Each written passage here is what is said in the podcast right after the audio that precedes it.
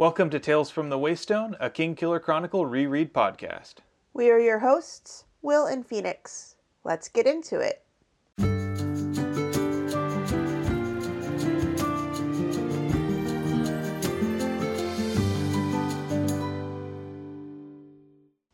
Welcome to Tales from the Waystone, episode 43, Felina, where we will be looking at chapters 84 and 85 of The Name of the Wind through the lens of Pyrrhic victory. Alrighty, by now, I hope you know the drill, because we are five episodes, including this one, away from the end of The Name of the Wind. Why are you just joining us now? Spoilers, maybe? You just want to find out how it ends? but I mean, it's like a third of the way through the story. More than a third. No, no, no, no. I mean, like a third of the way through the overarching story. Oh, yeah, that. If you can call what is a 27 hour journey through an audiobook when the second one is 48 hours, if you could call this the third of the way through part, okay. Now that we've gotten what is a longer tangent than the explanation out of the way, here is an explanation of our podcast. Each week, we will be examining a section of the book, The Name of the Wind, through a chosen lens and figuring out what we can take from the text to apply to our real lives. We will also take some time to explore models of practical wisdom from the text with an Aristotelian phronimos of the week. After that, we will expand our understanding of our own world with an interesting fact, and finally, we will wrap things up with seven words from the book and seven words from our own lives. Now let's see if you can channel that energy in your recap. No comment. Before we begin, let's get some disclaimers out of the way. First of all, we are in no way affiliated with Patrick Rothfuss or his publisher, Daw Books. Though, Pat, if you're listening, well, you know how to find us. Second of all, our discussions naturally assume that either A, you've already read the main books, The Name of the Wind and The Wise Man's Fear, as well as the other ancillary novellas and short stories in the continuity, or B, you're just a weirdo who lurks in the depths of time, viewing everything from a distant remove, and you don't care for such constructs as linear progression. Either way, spoilers ahead. Finally, word to our community while it's perfectly fine to critique the text as you read it, we won't stand for any abuse of the author responsible. In short, let's be kind to one another. And with that, it's time for us to do our 45 second recap. It is Phoenix's turn this time, and let me get a timer up for you. Thank you very, very much. As a side note, on the day that we are recording this, it is National Coming Out Day. And I just want to say, I don't usually shout my orientation or my gender or any such things from the rooftop. It's not a secret, but today is one of those days that reminds you that other people might want to know because they might not feel comfortable in their own skin and it might make them feel better to know that there are other people out there that are similar to them. And so, very, very quickly, now that I have long preambled this, my orientation is panromantic asexual and my gender. Identify as gender flux just sometimes i feel like a little bit of a girl so demi girl and then it fluxes to agender because i just don't feel like there's a gender associated with my body. So if you're wondering pronouns she her is fine they them is fine everything's good this will be coming out a couple weeks after the day that we record it so yay but you know, just off the cuff, just wanted to let you know that if you are anything other than cis het, you're not alone.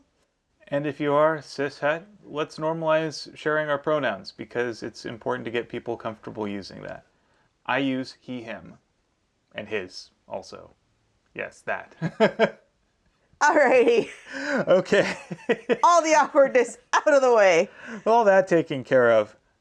Are you ready? That wasn't a stalling tactic. Oh, speaking of not a stalling tactic, I did actually eat a raspberry. The audio will be inserted here. You're welcome. All right, well, I found some nasty, nasty, gross things in the refrigerator. I assume I have to eat one. Sorry for the shaky cam, but the thing that I want to eat is also a thing apparently that Sokka wants to eat. We're gonna try to keep him away from that. No guarantees, though. He thinks it's yogurt. Thanks for being a distraction, little buddy. You gonna keep me from having to eat these nasty, nasty things? Is that what's gonna happen?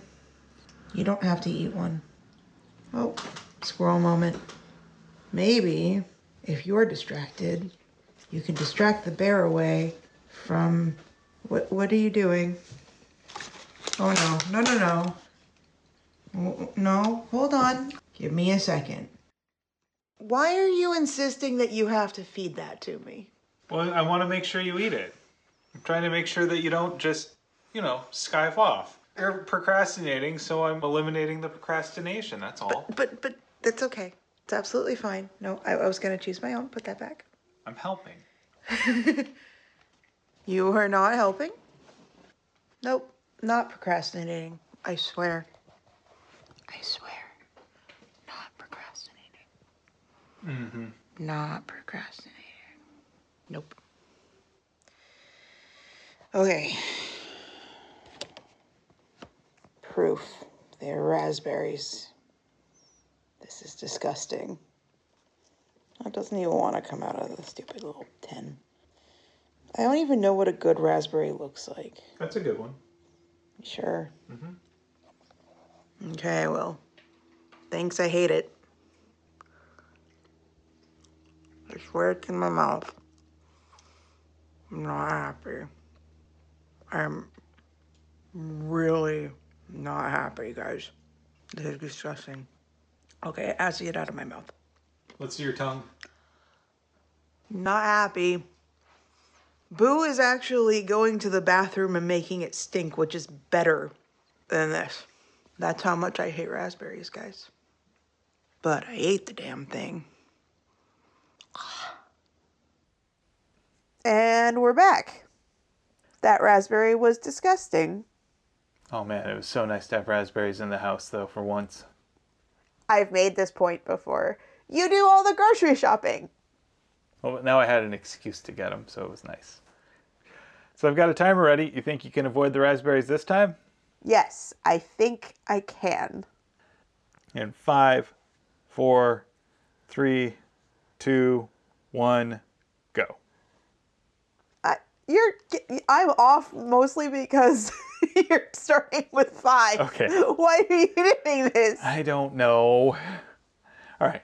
In three, two, one, go. Kvothe finds Denna by literally bumping into her and Imre. They have a subtle exchange to catch one another up on their respective endings in Trebon. Kvothe has lunch with Will and Sim and leaves his lute case open as if inviting someone to steal the lute. So Ambrose does. Then Ambrose tosses it, making every musician cringe, and it breaks when Kvothe fails to catch it. Kvothe calls the name of the wind to attack Ambrose, who proceeds to bring Kvothe up on charges of malfeasance, though in the end, Ambrose is forced to pay 20 talents to Kvothe, but Kvothe also gets expelled. So, shruggies? 36.12 seconds. You made it. Yay! All right. So, this is one of those epilogue chapters, but a lot actually happens in this one, doesn't it? Yeah, almost a little bit of a bump in the interest curve because unlike most fantasy novels, there's no real epic battle at the end. I guess the draccus coming and destroying Trebon is a climax. Yeah, it's this weird little side trip where some serious action happens and then it kind of goes back to college shenanigans. As though the only reason it exists is because books have climaxes? It's very interesting how Kvothe falls back into those old habits, right? He hangs out near the Eolian, he runs into Denna, he has lunch with Will and Sim, and then has a scrap with Ambrose, and then goes on the horns. Like, these seem like things that he does all the time. It does seem a little bit like callbacks or I wouldn't say repetitive because the events of them are more like a series rather than a repetition. But there are some notable variations on the usual routines. Right. I'm saying though that as we are less than 100 pages away from the end of the book, The name of the wind itself does not really have a climax. There's no climactic end battle. There's no drawn out action. But in some ways, there's the ending of what happened in Trebon, and then there's this little bump in the interest curve of Ambrose is a Deck. and we get a little wrap up with Auri, we get a little wrap up with the archives, we get a little wrap up with all sorts of other things that kind of just put a bow on certain threads. And I guess the interlude that is coming up may be its own sort of climax, but it's not really a climax in Kvothe's story. It's a climax of the framing device. Yeah, because we effectively have two parallel stories going on here. We have the story of Kvothe, adventuring college student, and then we also have the story of Kote, humble innkeeper and teller of tales. So it would make sense that even as we've come to the narrative climax of the story of Kvothe, the college student, we're also going to have the climax of the story of Kote, the innkeeper and tale teller. Right, but I think that that's more of a climax to the entire book than anything that really happens in Kvothe's story. There are definitely higher stakes. This segment here kind of reminds me of the Scouring of the Shire, in that really what we're seeing is our hero returns back to the usual day to day life after having an adventure, after having the routine completely upended. And Kvothe after Trebon behaves, I think, a little differently than before Trebon, and I don't think he would have been able to call the wind prior to Trebon. I think he's had a chance to learn something. In this case, I think that learning is just what it actually means to observe the world around you. And I think that's ultimately what lets his sleeping mind really take over.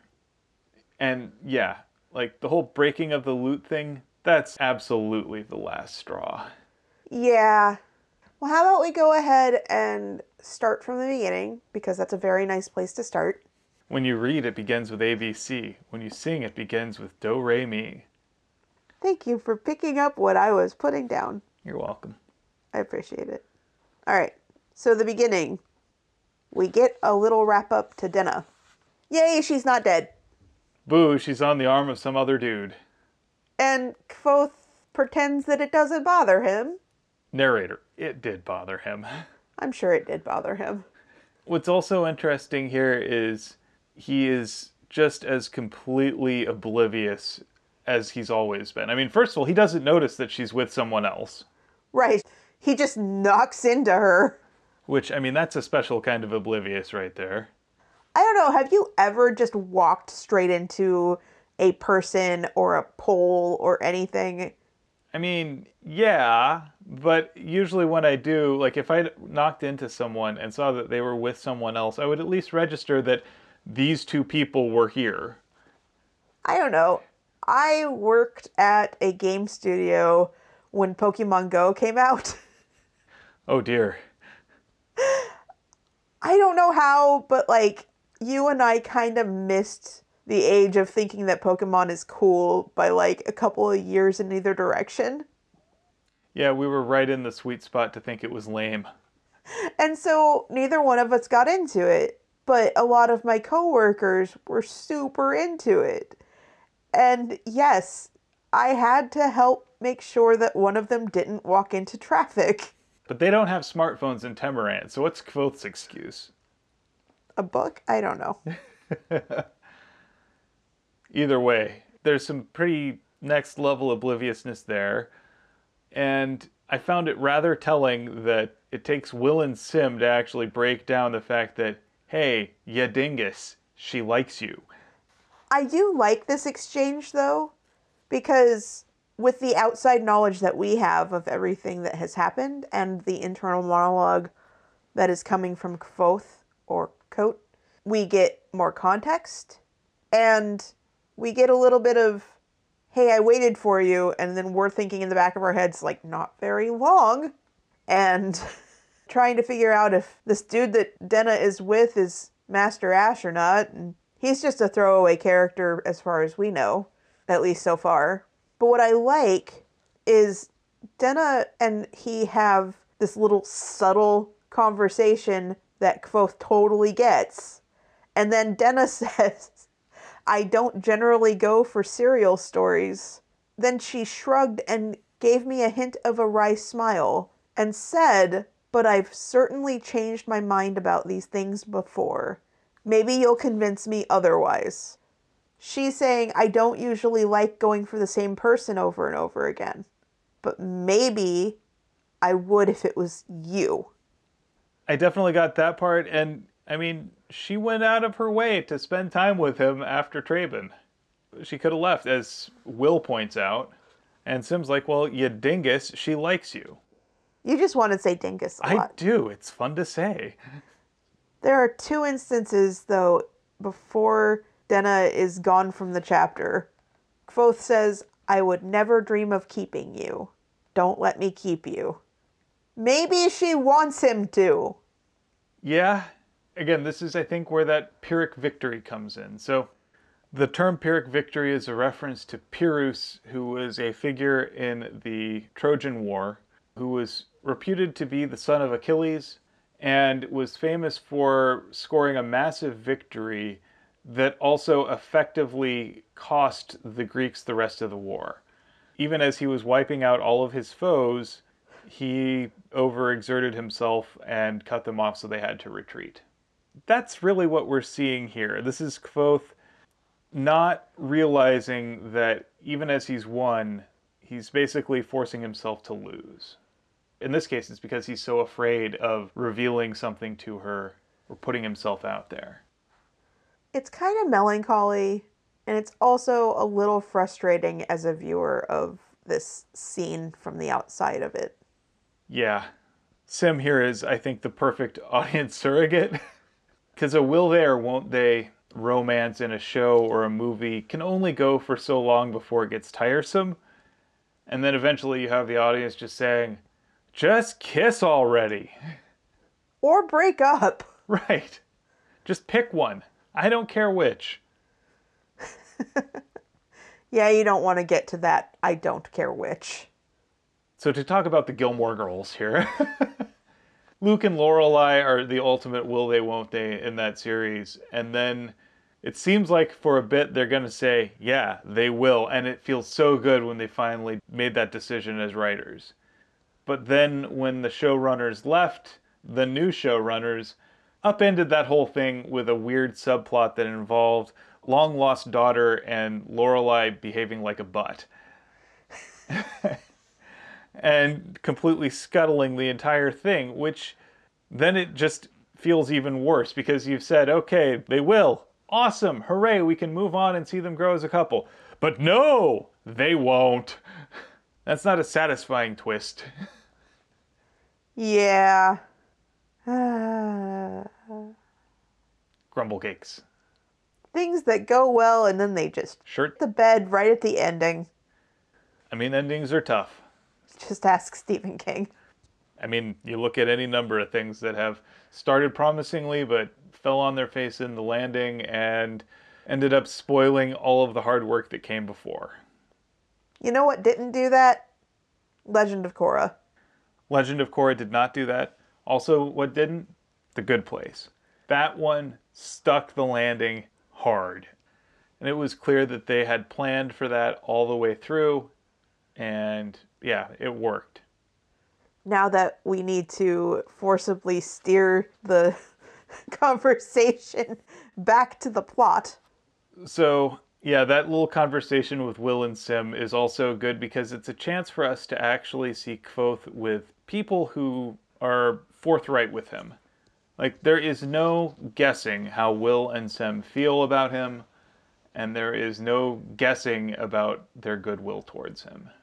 And everyone needs friends like them, I think, and I think we should all try to be friends like them. But we'll save that for Phronimos. Are you picking two people as your Phronimos? No comment. Okay, I'll leave that alone for the next half hour or so. Thank you. Alrighty. Engrossing conversation goes on. Kvothe somehow ignores his lute. He thinks that the lute wants to be in the sun, and I'm like, no, no, it does not. First of all, that is the best way to do something horrible to the neck, like have it warp, get it too warm, get it kind of moving a little bit. I doubt that there's a truss rod in this thing. Yeah, the humidity adjustment is a nightmare. Just being warm is a nightmare. The sun bleaching it is probably a nightmare. I'm thinking about the strings on our guitars and how when the weather changes, the tuning goes all out of whack. One of his pegs is loose. So, why would you want to tempt fate? Or Ambrose, as the case may be. And I gotta figure, like, how is the lute not within his line of sight here? It's behind him, probably. On the bench. I mean, Kvothe's an idiot. We've already established this. yeah, we have. Like, if I were Kvothe, I would be sitting there having it at my feet so I could see it, you know? Yeah, well, I may have rubbed off on you a little bit on this kind of thing because I'm so hyper vigilant about everything that I don't think I could be out and about with a musical instrument, even if it was one that didn't cost, you know, a whole lot, even if it was crappy, but if I loved it, oh, it would be touching my foot and I'd still constantly check it. I know. A good musical instrument is not something that you want to leave hanging out in a car, for instance. for a lot of reasons. So, anyway, Ambrose steals it and then delivers a kind of lame limerick. Yeah.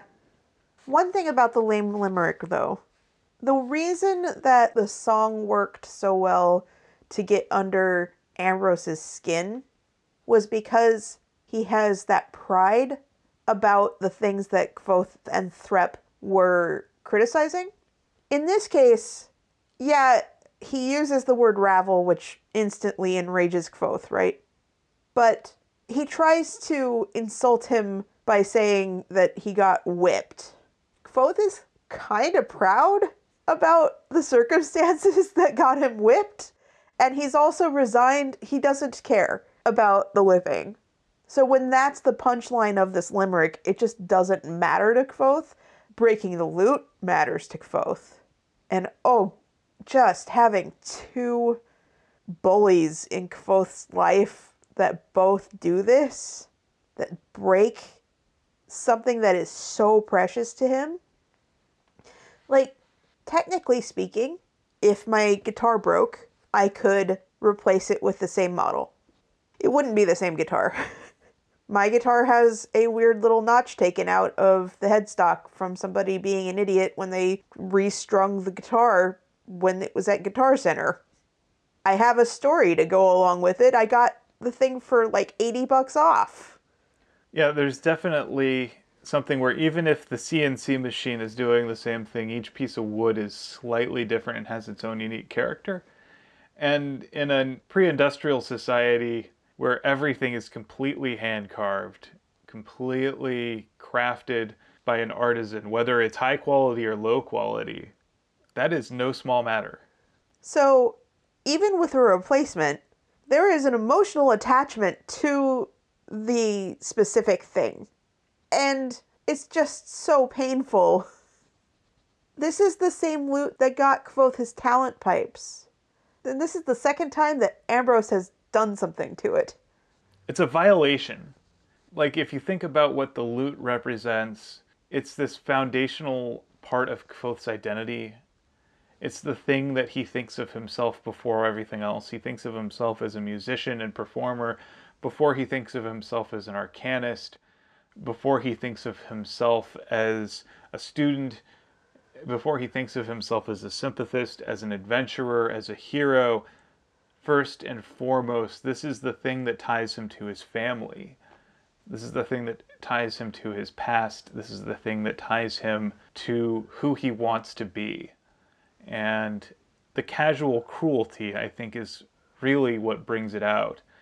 Ambrose can tell his mean little limerick, and that's really all it is. It's just mean. It's not funny or clever or even particularly effective. It's just mean.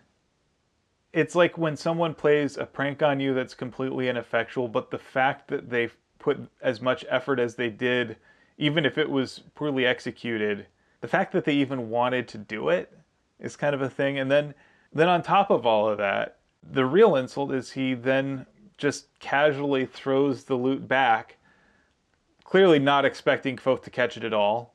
Right, because lutes are not meant to be thrown. No, no, I mean, there is zero aerodynamics there. There's more than there would be like in an acoustic guitar. but not by much. No, it's still about as effective as tossing a piano.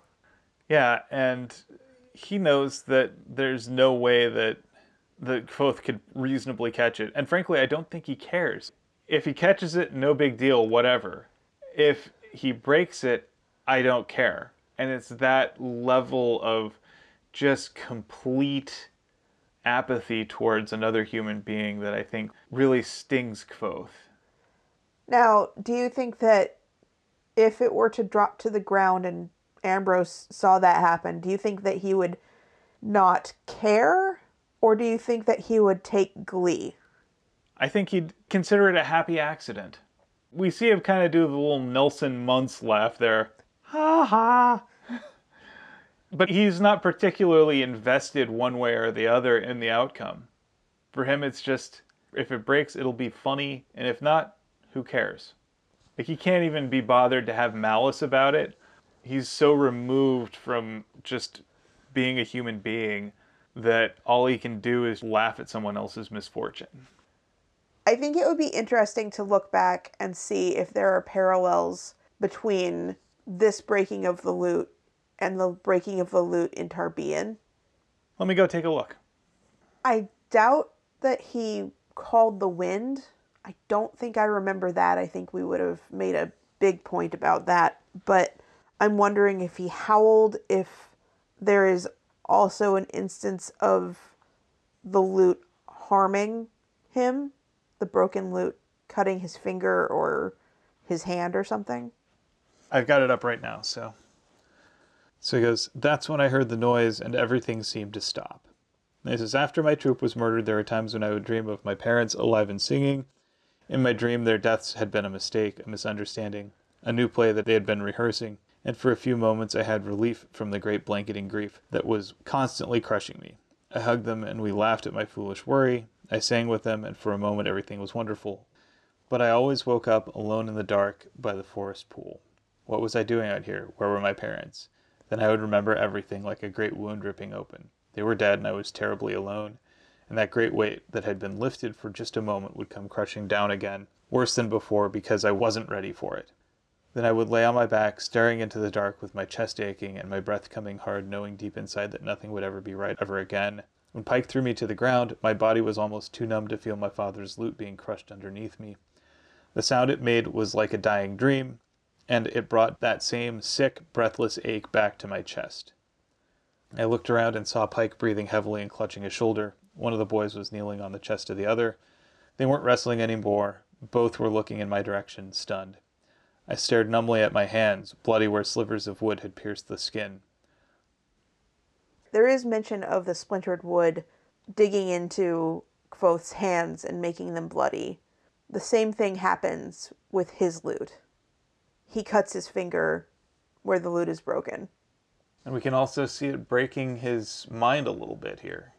Which enables him to call the name of the wind. Hey, that's the name of the book. and the effect is dramatic, although I wouldn't go so far as to say that it's super effective as an attack. Though Ambrose shows up later on to the uh, to the hearing, you know, looking like he's had a really rough time. You know, he's limping and he's got a cast on his arm or sling on his arm. It seems like he's mostly just playing that up for the court. Especially when afterward he no longer is limping quite as much. We get it. Kvothe's an airbender. Kvothe is kind of an airbender. I think Kvothe, though, is an airbender in the same way that Korra in season one is an airbender. In fits and starts. and he's clearly not even thinking about what he's doing here because it's not really so much an attack as it is just a reaction. It would be the sort of reaction that you would get if you touched a wounded animal. If the animal actually hurts you, it's almost by accident. And more your fault than its. Yeah, because you were poking at this wounded creature. And let's be real, Kvothe is still a wounded creature, especially after the destruction of his lute because that just reopens the wound of his primal loss. The wind's name tore at his throat. It's visceral, it hurts. It kind of reminds me of a shout from Skyrim more than it does airbending. Yeah, I could see that. He's just sort of letting this out. These are the things he can live without. Come on. I'm talking to you. Come on. Thanks, I love you. It's good. yeah, he's reflexive in this instance, and there's no real lasting damage to anyone or anything. Like a few notes get scattered around, and it makes a great big shock for everyone, but no one seems to be really hurt. Except Ambrose. I would like to give a little bit of credence to the idea that being knocked on your butt can hurt. Yeah, I don't think he's had any lasting injury from it, though. It's just that brief shock of being hurt when you didn't expect to. I think another difference between Tarbean and here is here he has friends. Because immediately Will and Sim take him back to Master Kilvin to help him out. I just picture Kilvin like, wait, wait, wait, slow down. I picture Will and Sim just talking over one another. And then this happened, and this happened, this happened, this happened, this happened, this happened, this happened, blah blah blah blah blah blah blah blah blah blah blah blah blah and Kilvin just going, Stop. Yeah. Uh, again, part of why we love Master Kilvin is he does care and he wants to get the story, but he can't listen to both of them at the same time. Oh my goodness, do I know this feeling so well. You and I watch a lot of YouTube, a lot of instances where people are talking, vlogs, news, MatPat videos, film theorist and game theorist videos where Austin is just mile a minuting off all of these physics equations and things, and then you talk, and I'm like, I can't, I absolutely cannot understand math being said at quantum speeds and you speaking right now. One or the other needs to be quiet.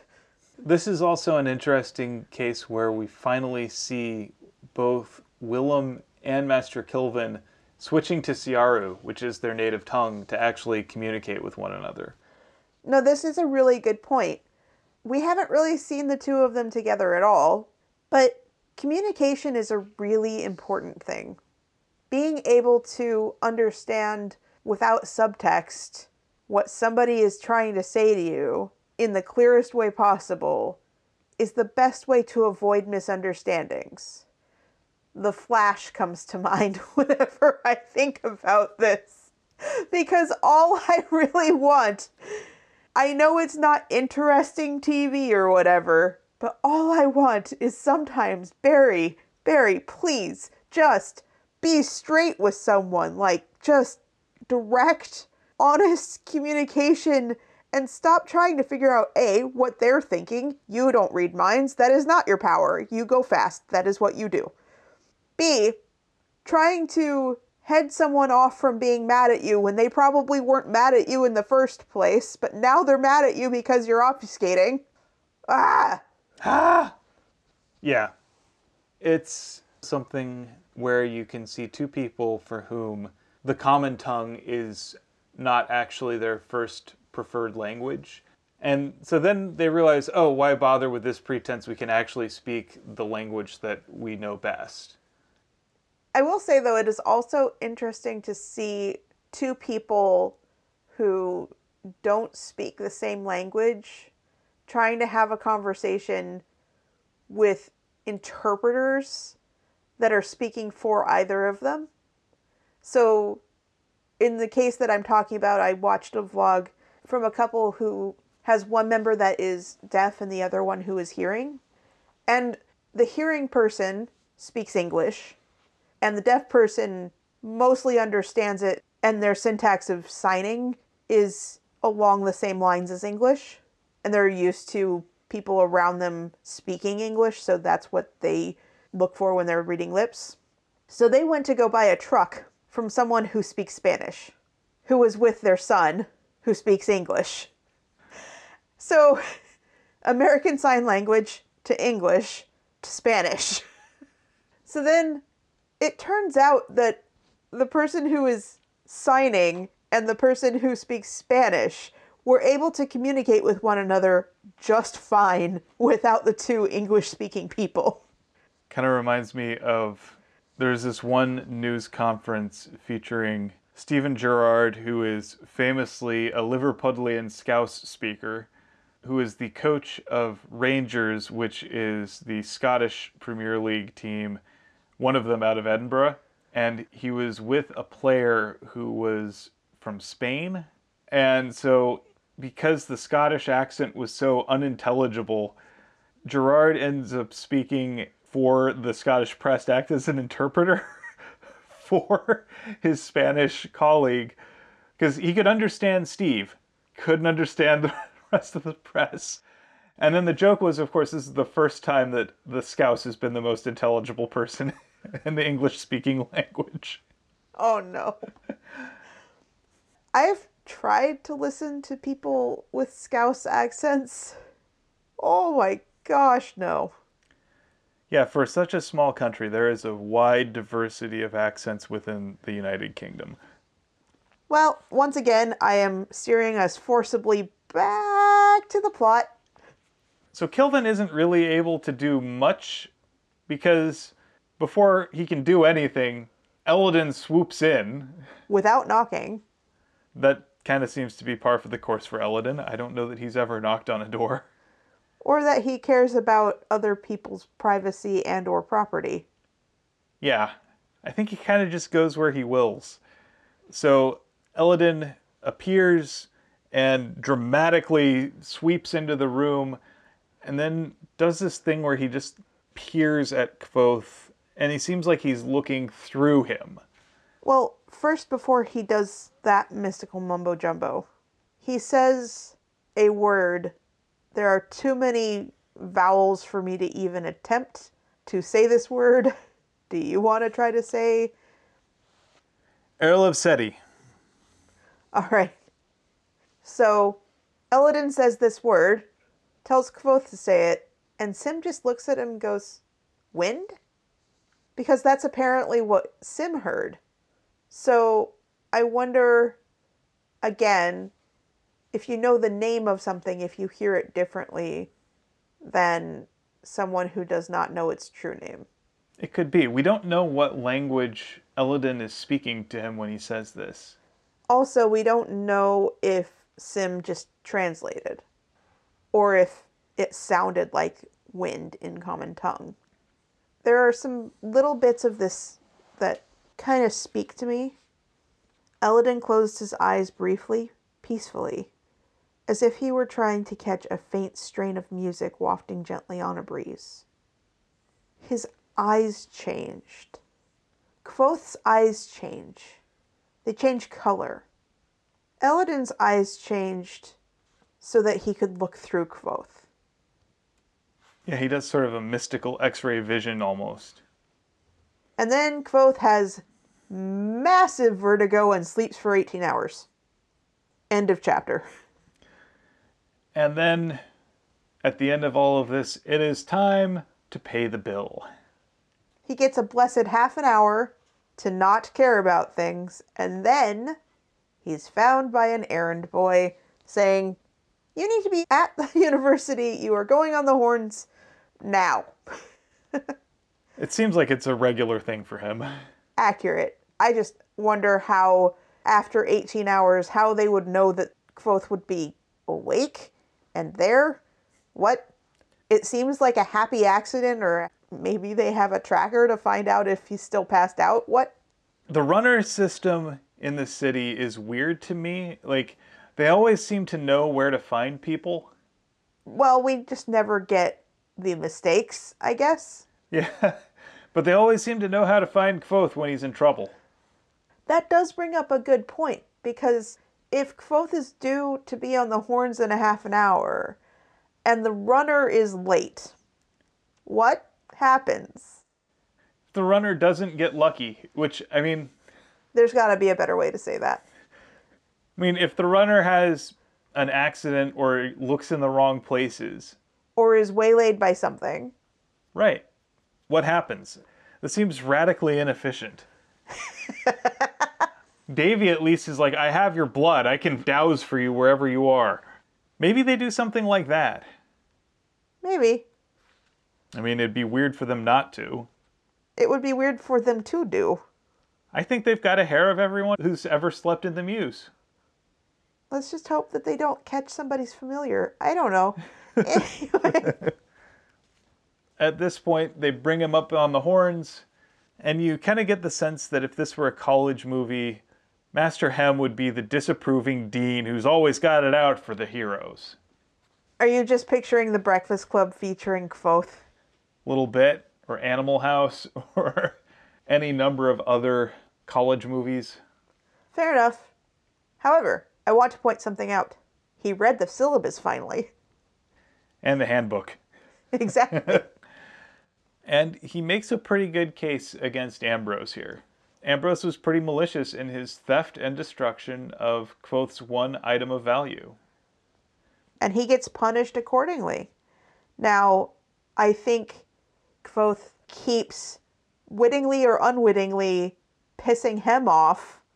Might just be a feature, not a bug. I think part of the reason he pisses Hem off so much is mostly just because narratively he's required to have an enemy on the board. Eh, There has to be a reason why someone would go against the reasonable explanation.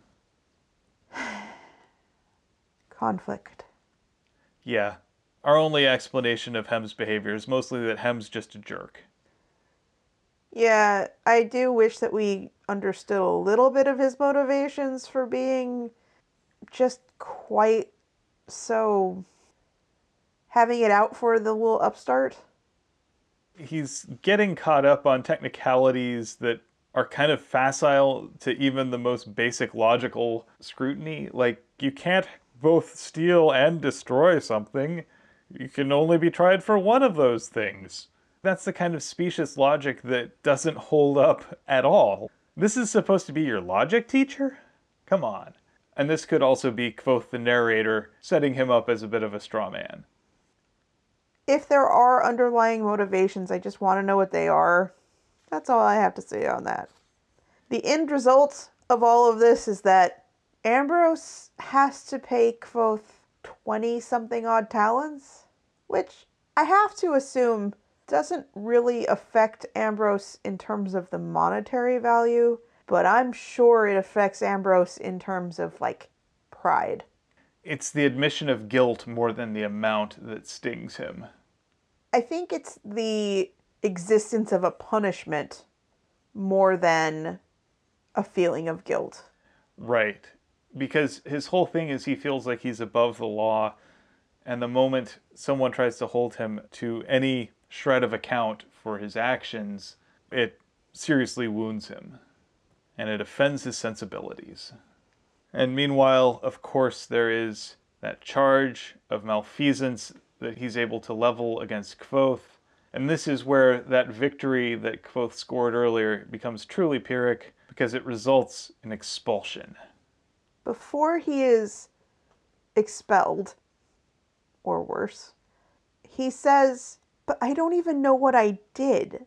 He didn't have a chance to speak with Elodin. He didn't have a chance to understand what exactly happened when he called the wind. I'm not even sure that he really recognized that he did call the wind.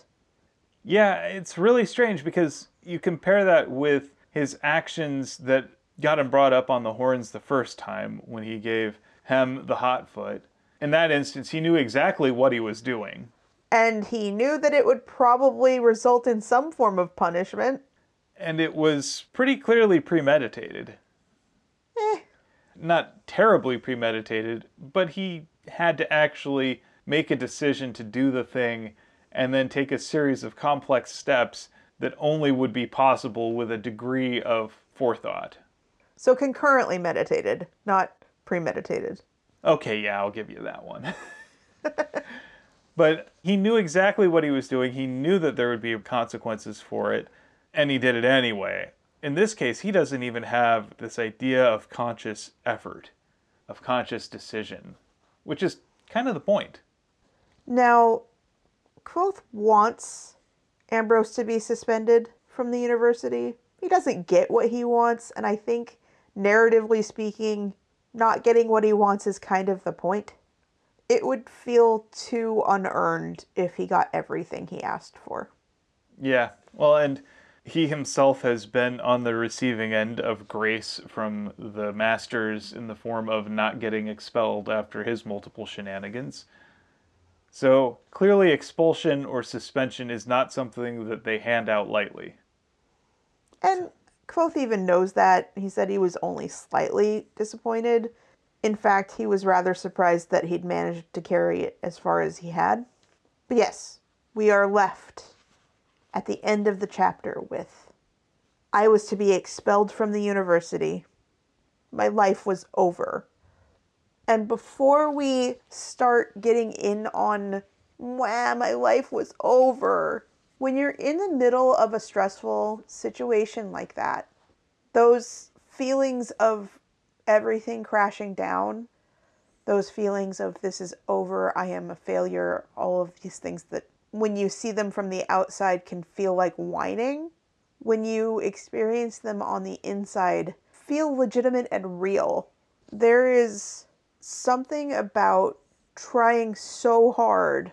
It's that sunk cost fallacy.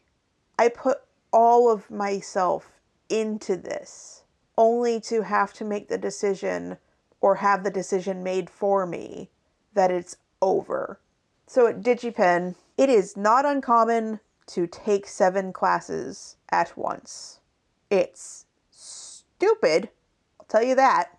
Even if you think you can handle it, most of the classes at DigiPen are rigorous and would be rigorous at a different university that said, hey, five's your limit.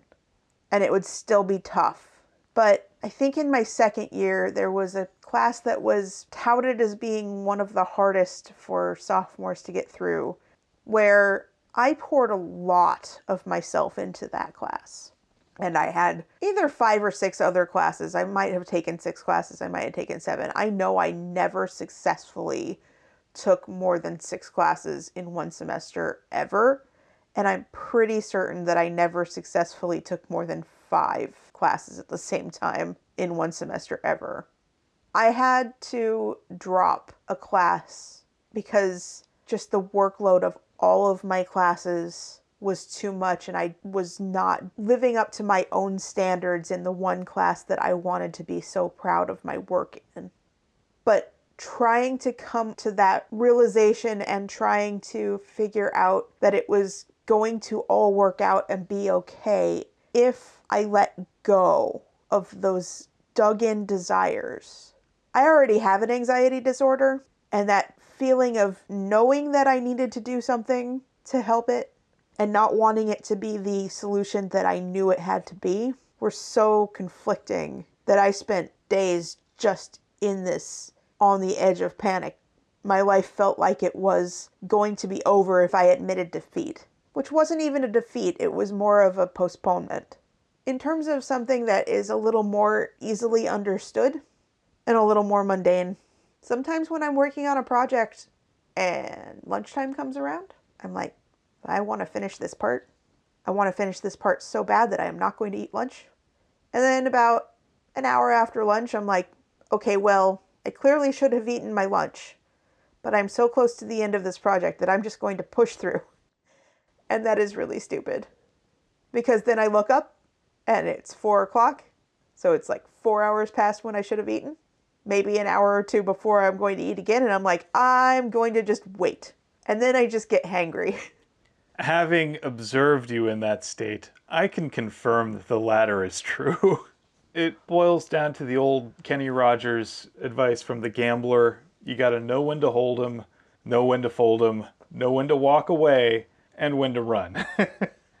That's really what it all boils down to. Sometimes you have to lose a hand to win the game. Sometimes you have to be willing to take a temporary loss to actually come out ahead at the end of it all. Like they say, you never count your money while you're still at the table. There'll be plenty of time for counting up when the deal is done. I think that that's a great note on which to stop our deep dive into the chapters and move on to the Phronimos. Yes. So, as I alluded to earlier, I actually have two because Will and Sim, I think, kind of form a dynamic duo here. I really love the way that they take care of Kvothe here. They're, first of all, glad to have him back after his adventure, and they're justifiably upset that he didn't leave a note or let him know where he was going, or hell, maybe even ask if they want to come with, because they might be up for that. So, yeah, I can totally see where they might have been useful on that whole excursion. Could have helped him out quite a bit. And meanwhile, they quickly find out where there's some inconsistencies in Denna's story. Or rather, Sim does. Both Will and Sim find the inconsistencies. Will speculates that maybe there's something sinister, which is possibly true. We know that Master Ash is probably up to no good. And Sim pretty correctly surmises that Denna likes him. Like, this isn't some great mystery problem. Kvothe really is overcomplicating a lot of things in terms of his relationship with Denna, and Will kind of cuts through all that bullcrap. You know, it's always good to have people like that. Then, when Ambrose steals Kvothe's lute, it's Simmon who notices this first, and he immediately stands up to Ambrose, in spite of the fact that Sim has something to lose. He has status that could make it very difficult if Ambrose decided to take exception to him. It could have consequences for his family. But here again, Sim stands up for his friend and for what's right, which is a bit of courage, and it's good to see that. Afterwards, when Kvothe is mostly catatonic, they take him to go get help. They both do. They stay with him and they try and help him as best they can. I'm not sure exactly why they picked Kilvin, but probably mostly because they know that Kilvin likes Kvothe. I mean, I'd have taken him to the Medica. Yeah, probably. Although, if you're afraid that they'll take him to the Rookery, maybe not. They still took him to get help. This speaks to the idea that maybe, maybe the university could do a better job of instilling trust between the students and their teachers. Yeah, I think there's definitely some very serious ethical problems that the school has within its administration, but that's a topic for another time. Fair enough. I'm just saying that, you know, it might be that Will has history with Kilvin that means that Kilvin's the one that Will just relates to best, besides just being Cealdish as a direct link. That's true. But it probably does help that he's able to speak in his native language at the end of the day, they both are there for their friend when their friend needs them. And I think we should all try to be that way.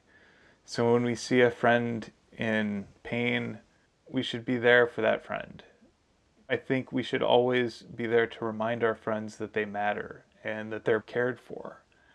But yeah, I think that we could all do with being more like Will and Sim in this case they're both doing that in their own unique ways, and I think both of those are valid and important. So, that's my Phronimos. I think it's a good choice. Thank you. I believe it's your turn for an interesting fact. It is, and I have been telling you for about a week now that my interesting fact is going to be short. That's fine. It's going to be really short. Okay. Like, you remember how in the Wise Man's Fear, I think it's in the Wise Man's Fear, because we're quickly running out of the name of the wind, and I don't think it's going to show up there. But the interesting facts that the students tell to Elodin are usually about a sentence or two long. And you know how we have been going like minutes long on stuff? No, this is like a sentence ish long. Okay. Your preamble about how short this is has been longer than your fact, I have a feeling. It is. So let's dispense with the suspense. I will as soon as I find my fact again in my little notebook. Did you know that a group of wild rabbits is, and this is true, called a fluffle? Well, I do now, and that's adorable, and I love it. Raspberries averted. Yay! Fluffle is just such a cute word. Can you imagine someone saying, I got attacked by a fluffle of wild rabbits? and how hard would it be to take that person seriously? Exactly. I saw that fact on somebody's Facebook post and I looked at it and I'm like, well, now I have to know if that's true because it could not be true.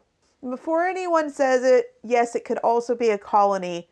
I Googled it, but fluffle. Why would you say colony if you could say fluffle? Motion passed. It's fluffle. It's fluffle, but it already was fluffle, so. That's great. All right. Now it is time for us to share our seven words. And so in this one, I had a number of choices because, again, Denna makes an appearance. So some of them include I've missed you, where have you been? There's also Maple Leaves dance circles on the cobblestones, which is a wonderfully autumnal feeling. Then I waited, but the tide never came.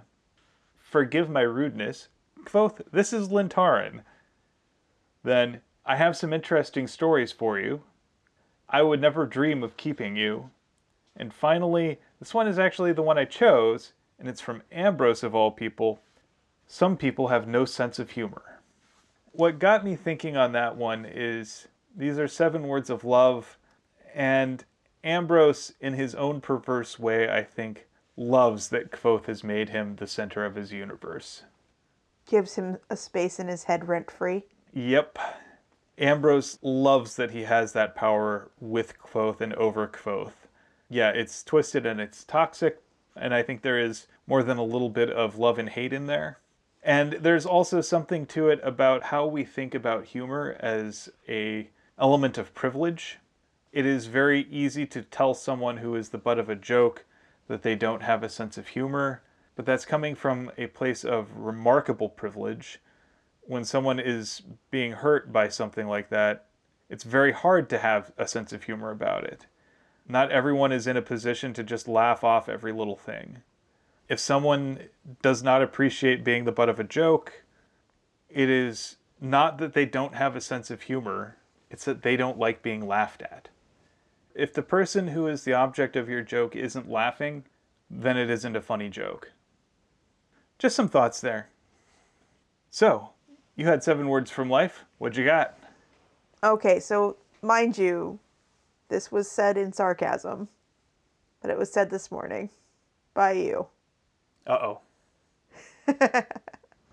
Because technically correct is the best correct.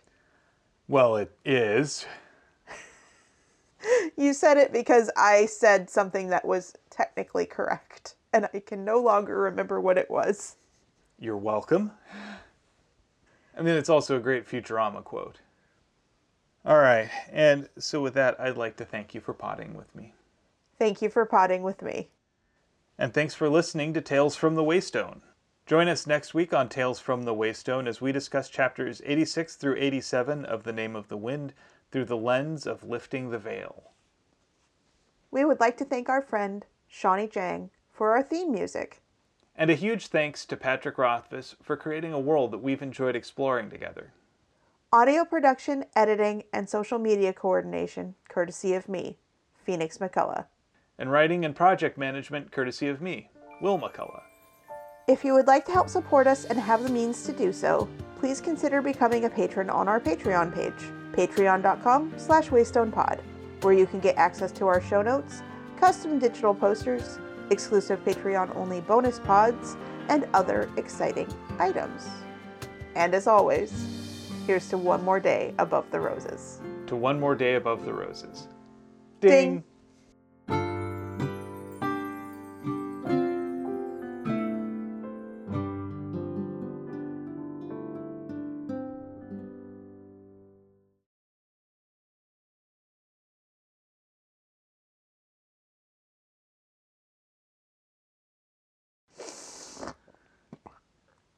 Sorry, editing me. My nose is full of snot. Snot. Boy, I'm going to love hearing that tomorrow.